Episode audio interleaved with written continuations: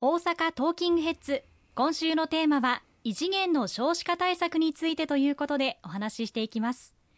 政府が発表した異次元の少子化対策のたたき台について国会論戦がスタートしました。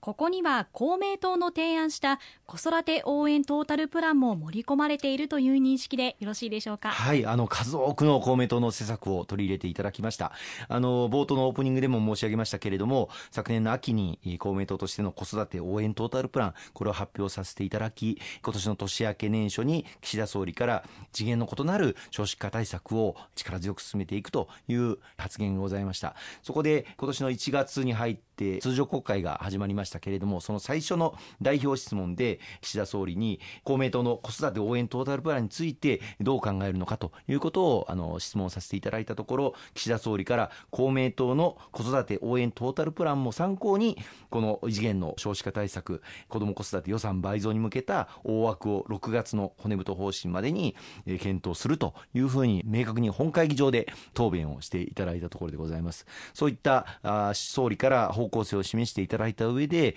内容の検討が進められ先週3月31日の日に小倉子育て担当大臣からまず叩き台試案というものが示されたという流れになっております6月の骨太方針でこの具体的な成案を得ていく流れになりますので今回はまあ試案叩き台ですので国民の皆様からもさらに多くのご意見といただきながらしっかりしたまさに子ども子育て施策を抜本的に強化をしていきたいと思います。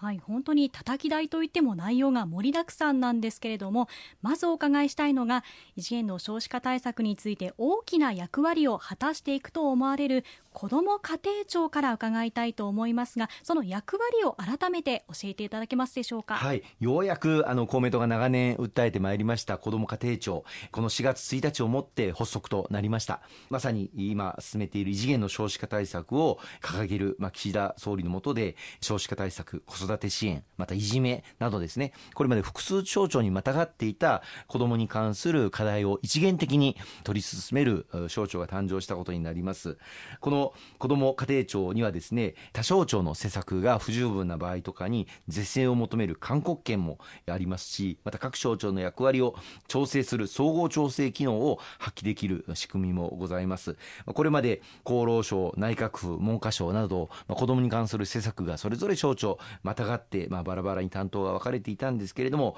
今回そのうち厚労省と内閣府の担当部局はこの子ども家庭庁に統合するということになります、まあ、教育分野については子どもに関わるものでありますけれども引き続き文部科学省で担当するということになりますがこの文部科学省も子ども家庭庁としっかり連携して学校外あるいは塾などでのいじめ事案にも対応できる仕組み作りを後押しをしていくと、まあ、子ども家庭庁がやはり司令塔になっていくということだとというふうに思いますしまた不登校の支援とかも文部科学省と協力をしながらあ子ども家庭庁がしっかり後押しをしていくということになろうかと思います。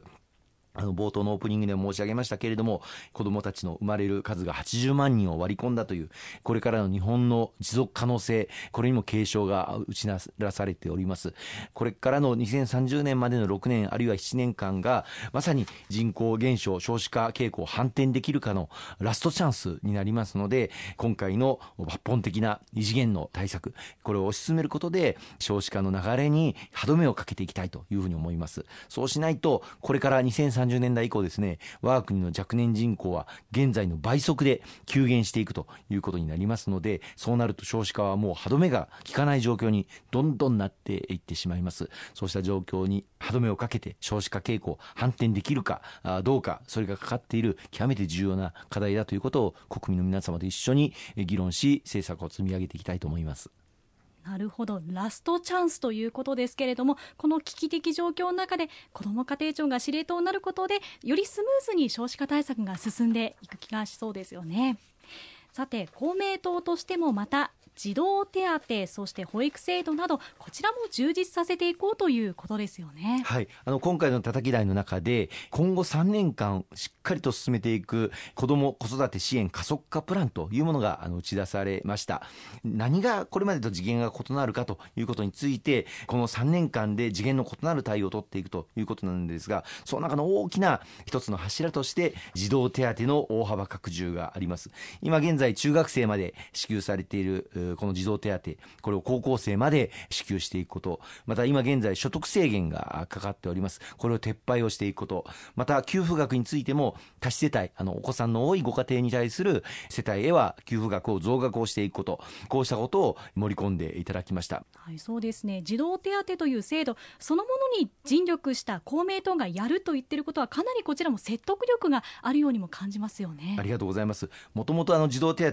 というのは地方自治体から始まりました。公明党のあの議員の先導で、例えば新潟ああるいは東京、こういったところで進められ、でその後、国でこの児童手当全国に展開をしようという時に公明党が法案を提出させていただいて、推し進めたものでございます。またその後、公明党が自公連立政権、政権与党の役割を担わせていただくようになりまして、この児童手当も着実に拡充をしてまいりました。まさに生みの親であり、育ての親である公明党として、今回、さらににこの児童手当を拡充をする、特に高校3年生まで拡充をするということをまあ訴えてまいりましたので、まさにお子さんが巣立つまで、この児童手当でお支えをするという巣立ちの親にもなっていきたいということを山口代表もよくおっしゃっております。今回そうした内容を盛り込むことができたこと、本当に良かったなというふうに思っております。そうですね。この支給額などそして予算などはその骨太の方針までに、まあ、結論を出していきたいという感じでしょうか？おっしゃる通りですね。具体的に、まあ、あの所得制限撤廃それから高校生までの支給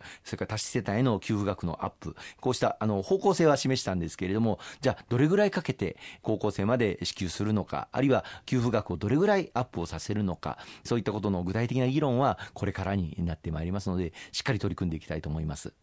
わかりました。でも先ほどもおっしゃったんですけれどもこの児童手当が地方から始まったということもありましてそう考えると地方議員さんの存在というのもやはり重要なんだなというふうに感じますよね。おっしゃる通りですね。今この児童手当はまあ国の制度になってますけれども子ども子育て政策に関わることは地方議員さんと連携をしながら取り進めることが本当にあの多くあります。例えば先日実現しました出産子育て応援交付金。これは妊娠時に5万円そして出産時にさらに5万円計10万円分支援を行うというものですがこの政策の実施主体は地方自治体というふうになります、まあ、国の方で方向性を指し示させていただいて各自治体でまた各議会で住民地域の方々のご意見また実情に合わせた制度設計を行っていくということになりますので国と地方自治体地方議員の連携またネットワーク力これが極めて重要になってくると特にこの子ども子育て支援策についてはそうであるというふうに思いますね。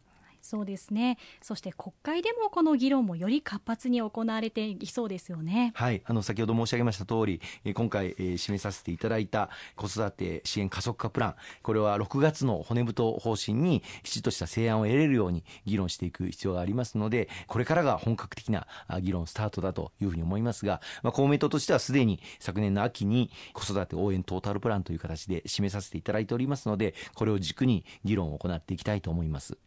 りました。ありがとうございます。後半も引き続きお伝えしていきます。